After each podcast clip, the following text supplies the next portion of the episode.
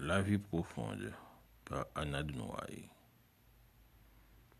Être dans la nature ainsi qu'un arbre humain, étendre ses désirs comme un profond feuillage, et sentir par la nuit paisible et par l'orage, la sève universelle affluer dans ses mains.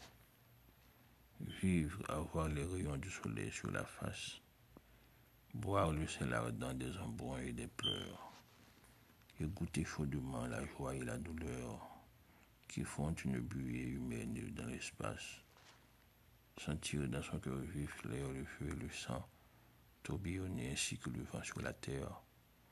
S'élever au réel et pencher au mystère. Être le jour qui monte et l'ombre qui descend. Comme du pourpre soir aux couleurs de cerise. Laisser du cœur vermeil couler la flamme et l'eau.